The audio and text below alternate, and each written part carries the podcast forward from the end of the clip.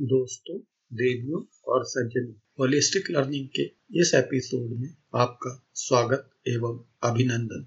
पिछले एपिसोड में हमने चर्चा करी थी ईशा पूर्व लगभग चौथी से छठी शताब्दी तक विश्व की सभी सभ्यताओं में नए विचारों या नई फिलोसफीज के उदय की।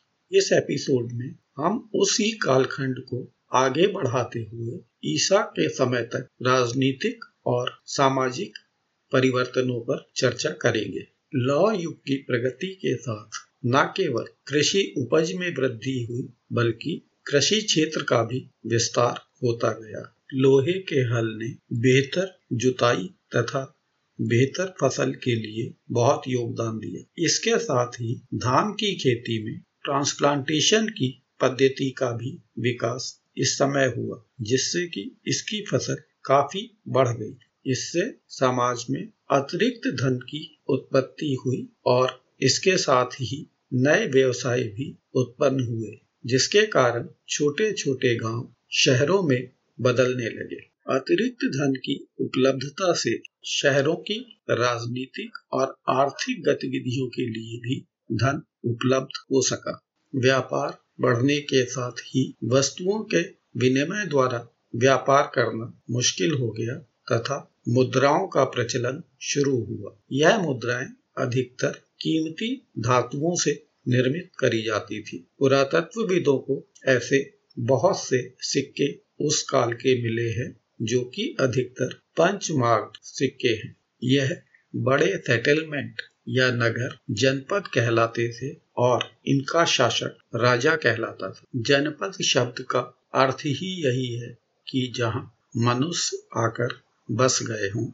राजा का कर्तव्य अपनी प्रजा के आपसी झगड़ों को निपटाना तथा बाहरी आक्रमणों से उसकी रक्षा करना होता था। इसके लिए राजा अपनी प्रजा से टैक्स या भेंट के रूप में धन अथवा वस्तुएँ प्राप्त करता था। इन जनपदों के अवशेष दिल्ली में पुराना किला के पास, मेरठ के निकट हस्तिनापुर में और एटा के निकट अतरंजी खेड़ा में प्राप्त हुए हैं। चावल, गेहूँ, बाजरा, दालें, गन्ना और सरसों इस समय की मुख्य फ़सलें थी। मिट्टी के बर्तनों का इस्तेमाल किया जाता था, जिसे ग्रेवेयर कहते हैं। कुछ स्थानों पर प्राप्त अवशेषों में इन बर्तनों पर पेंट द्वारा डिज़ाइन भी बनाए गए हैं।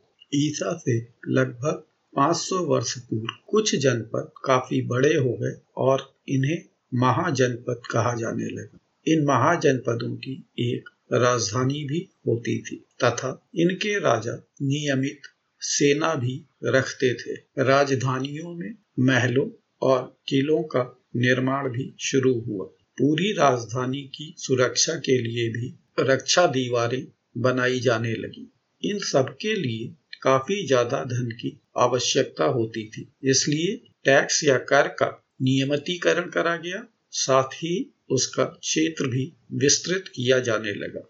मुख्य रूप से कृषि के उपज पर टैक्स लिया जाता था। इसके अतिरिक्त व्यापार पर टैक्स लिया जाता था। साथ ही आदिवासी लोगों से भी पशुओं के रूप में टैक्स लिया जाने लगा। मगध सबसे अधिक महत्वपूर्ण महाजनपद के रूप में उभरा। इसका मुख्य कारण इसकी भौगोलिक स्थिति थी। यह गंगा और सोन नदी के मैदानों में स्थित था, जो कि वार्षिक बाढ़ से इस क्षेत्र की मिट्टी को उपजाऊ बनाए रखती थी। साथ ही यह नदियाँ जलमार्गों के रूप में भी व्यापार के लिए इस्तेमाल करी जाती थी। मगध के आसपास के क्षेत्र घने जंगलों से भरे हुए थे, जिससे कि सेना के लिए हाथियों की उपलब्धता आसानी से हो जाती थी। हाथी उस समय की सेनाओं में प्रमुख भूमिका निभाते थे। इसके अतिरिक्त लोहे की खदानें भी इसके आसपास या इसके अंतर्गत क्षेत्रों में उपलब्ध थी, जिससे कि लोहे के औजारों का निर्माण आसानी से किया जा सकता था। भारत में राज्य विस्तार का एक अनुपम तरीका और भी था, अश्वमेध यज्ञ का। इसमें कोई शक्तिशाली राजा एक घोड़े को छोड़ देता था, जिसके साथ उसकी सेना चलती थी। जो राज्य उस घोड़े को अपने राज्य से बिना किसी रोक टोक के निकल जाने देते थे, वह राज्य उस राजा की स्वायत्तता को स्वीकार कर लेता था। इस तरह किसी भी युद्ध की आवश्यकता ही नहीं पड़ती थी। इसके साथ ही हमारे ग्रंथों में धर्म युद्ध का उल्लेख मिलता है। धर्म युद्ध का अर्थ था कि युद्ध में भी मानवीय मूल्यों की उपेक्षा ना करी जाए तथा इसके लिए निश्चित नियम होते थे।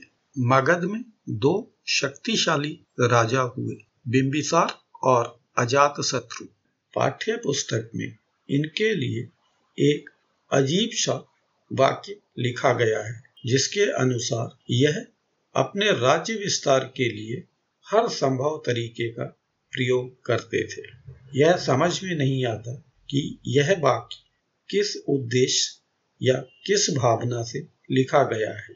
जिस सभ्यता में युद्ध ना हो, इसके लिए अश्वमेध यज्ञ और हो भी तो उसमें धर्म का उल्लंघन ना हो, ऐसी प्रथा हो, उसके लिए इस तरह का वाक्य प्रयोग करना उचित नहीं है। इसके विपरीत यदि आप अन्य सभ्यताओं के या आने वाली सभ्यताओं के भी युद्ध के तरीकों को देखें तो आपको उनकी बर्बरता का एहसास होगा, जहाँ पूरे पूरे शहरों को जला दिया जाता था तथा नागरिकों का, औरतों और बच्चों के समेत कत्लेआम किया जाता था। बिंबिसार और अजात शत्रु के बाद महापद्मनंद मगध का शक्तिशाली शासक हुआ। इसके समय में ही मैसिडोनिया के एलेक्जेंडर द ग्रेट या सिकंदर का विश्व विजय का अभियान शुरू हुआ, परंतु वह अभियान भारत की उत्तर पश्चिमी सीमाओं से आगे नहीं बढ़ा। कहा जाता है कि सिकंदर की सेनाएँ न केवल युद्ध से थक चुकी थी, साथ ही उन्होंने मगध की विशाल सेना के बारे में सुना था, जिससे कि वह आगे लड़ने के लिए इच्छुक नहीं थे। इस अभियान के शीघ्र बाद ही सिकंदर की आकस्मिक मृत्यु हो गई और बहुत थोड़े समय में ही उसका साम्राज्य छिन्न भिन्न हो गया। मगध साम्राज्य की राजधानी पहले राजगृह या राजगीर में थी जो कुछ समय के पश्चात पाटलिपुत्र जिसे आज के समय में पटना कहा जाता है वहाँ स्थानांतरित कर दी गई थी। इन महा जनपदों में जिनमें की कोई सम्राट या राजा होता था के साथ ही, ही कुछ ऐसे राज्य भी थे जो कि गण राज्य थे तथा जहाँ पर कलेक्टिव रूल या कम्युनिटी रूल की परंपरा थी। इन गणराज्यों में वज्जी गणराज्य प्रमुख था, जिसकी राजधानी वैशाली में थी। इस गणराज्य व्यवस्था में बहुत सारे राजा होते थे। कभी कभी तो एक हज़ार से भी अधिक समाज के किसी भी समस्या या व्यवस्था को संभालने के लिए इनकी रेगुलर मीटिंग हुआ करती थी। इन मीटिंगों या सभाओं में ही सभी समस्याओं का विचार विमर्श के द्वारा समाधान ढूंढा जाता था। इन गणराज्यों का महाजनपदों के साथ संघर्ष भी चलता रहता था। परंतु इसके बावजूद यह गणराज्य करीब 800 साल तक अस्तित्व में रहे। भगवान, महावीर और बुद्ध दोनों गणराज्यों से ही संबंध रखते थे। महापद्म नंद के बाद मगध में मौर्य राज्य की स्थापना हुई। इसकी स्थापना चंद्रगुप्त मौर्य ने की, जिनके की मार्गदर्शक चाणक्य या कौटिल्य थे, जिन्होंने अर्थशास्त्र नाम की पुस्तक भी लिखी। इस पुस्तक के बारे में हम अगले एपिसोड में चर्चा करेंगे। पाठ्य पुस्तक में मौर्य साम्राज्य के बारे में कुछ अधिक जानकारी नहीं दी गई है। अशोक के बारे में इस बात पर अधिक ध्यान दिया गया है कि उसने बौद्ध धर्म को अपनाया और उसके प्रसार के लिए प्रयास करे। साथ ही उसने अपने विचार आम लोगों की भाषा प्राकृत में उन तक पहुँचाए। अशोक ने पूरे भारतीय उपमहाद्वीप में मौर्य साम्राज्य की स्थापना करी। कलिंग की विजय के बाद उसने अपना पूरा ध्यान प्रजा के हित केंद्रित करा तथा उसके शासन में मनुष्यों और जानवरों दोनों के लिए बहुत सारे अस्पताल बनवाए गए।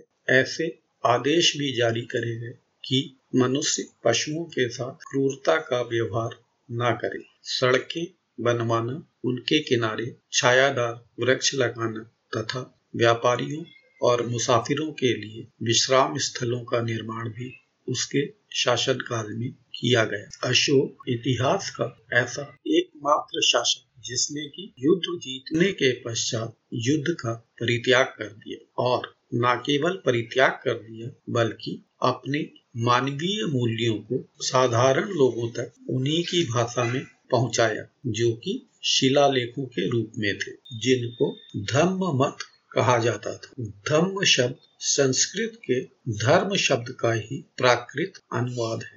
अशोक ने अपने संदेश सीरिया इजिप्ट ग्रीस और श्रीलंका जैसे देशों में भी अपने दूतों द्वारा प्रसारित एवं प्रचारित करवाए। अशोक जैसे महान शासक के लिए पाठ्य पुस्तक की भाषा का उदाहरण सुनिए। Ashoka fought a war to conquer Kalinga however he was so horrified when he saw the violence and bloodshed that he decided not to fight any more wars. और अब अशोक के शिलालेख में जो लिखा है, उसको सुनिए। About a lakh and a half people were captured and more than a lakh of people were killed this filled me with sorrow. That is why I am sad and have decided to observe dhamma इतिहासकारों को horrified और sad शब्दों में शायद अंतर नहीं पता है या जानबूझकर इस तरह की भाषा का इस्तेमाल किया गया है। ईसा पूर्व दूसरी शताब्दी शुरू होते होते मौर्य साम्राज्य का पतन हो गया तथा इसके बाद और अनेक छोटे राज्यों का उदय हुआ, जिनमें शक और कुषाण प्रमुख हैं। ईसा पूर्व तीसरी शताब्दी में दक्षिण भारत में संगम साहित्य की रचना शुरू हुई। यह संगम साहित्य बहुत सारे विचारकों द्वारा सभाओं में एकत्रित होकर करा गया। तथा इस संगम साहित्य से पता चलता है कि दक्षिण भारत में तीन राज्य प्रमुख रूप से अस्तित्व में आए। जो थे चोल, चेर और पांड्या प्राचीन समय से ही दक्षिण भारत स्वर्ण और मसालों तथा कीमती पत्थरों के लिए प्रसिद्ध रहा है तथा दक्षिण भारत का व्यापार मेडिटरेनियन सागर के देशों, विशेषकर रोम के साथ होता था। अरिका मेदु, जो कि वर्तमान समय में पौंडीचेरी क्षेत्र है, वह उस समय का प्रमुख बंदरगाह था। अरिका मेदु में रोमन साम्राज्य के बहुत सारे बर्तन तथा सिक्के इत्यादि प्राप्त हुए हैं। व्यापार हमेशा ही नगरों के निर्माण का मुख्य आधार रहा है। उत्तर भारत में मथुरा एक प्रमुख व्यापारी केंद्र के रूप में उभरा, क्योंकि उस समय के दो प्रमुख व्यापार मार्ग मथुरा से होकर गुजरते थे। यह थे उत्तर पश्चिम से पूर्व की ओर जाने वाला मार्ग और उत्तर से दक्षिण की ओर जाने वाला मार्ग। इसके साथ ही यह हिंदू, बौद्ध और जैन धर्म के लिए भी आस्था का प्रमुख केंद्र रहा। पाठ्य पुस्तक में मथुरा और अरिका मेदु की बात तो करी गई है, परंतु काशी का उल्लेख नहीं करा गया है।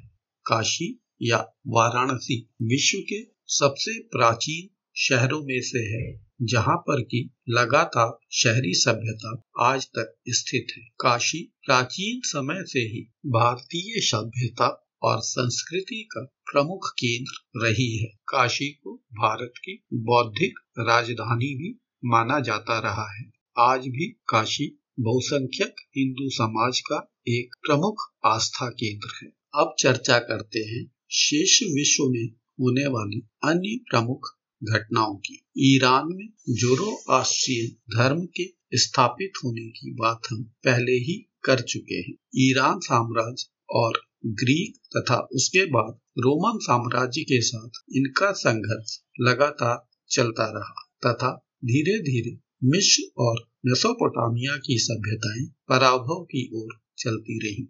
चीन में रेशम का उत्पादन प्रमुखता के साथ करा जाता था तथा चीन की रेशम रोम में और ग्रीक सभ्यता में बहुत अधिक प्रसिद्ध थी। चीन के व्यापारी जिन रास्तों से, इन देशों से व्यापार करते थे, उन्हें सिल्क रूट के नाम से जाना गया। मौर्य साम्राज्य के समय ही चीन में चीन की प्रसिद्ध दीवार का निर्माण आरंभ हुआ, जो आगे लगभग 2000 साल तक चलता रहा। ईसा से करीब 500 वर्ष पूर्व ग्रीस में एक डेमोक्रेसी का अस्तित्व सामने आया। यह भारत के गणराज्यों से कुछ अधिक अर्थों में लोकतांत्रिक थी, तथा इसमें प्रजा के स्थान पर नागरिक होने का सिद्धांत विकसित हुआ। हाँ यह बात ज़रूर है कि इसमें सिटीजन कुछ निश्चित लोगों को ही माना जाता विदेशियों को तथा स्त्रियों को नागरिक नहीं माना जाता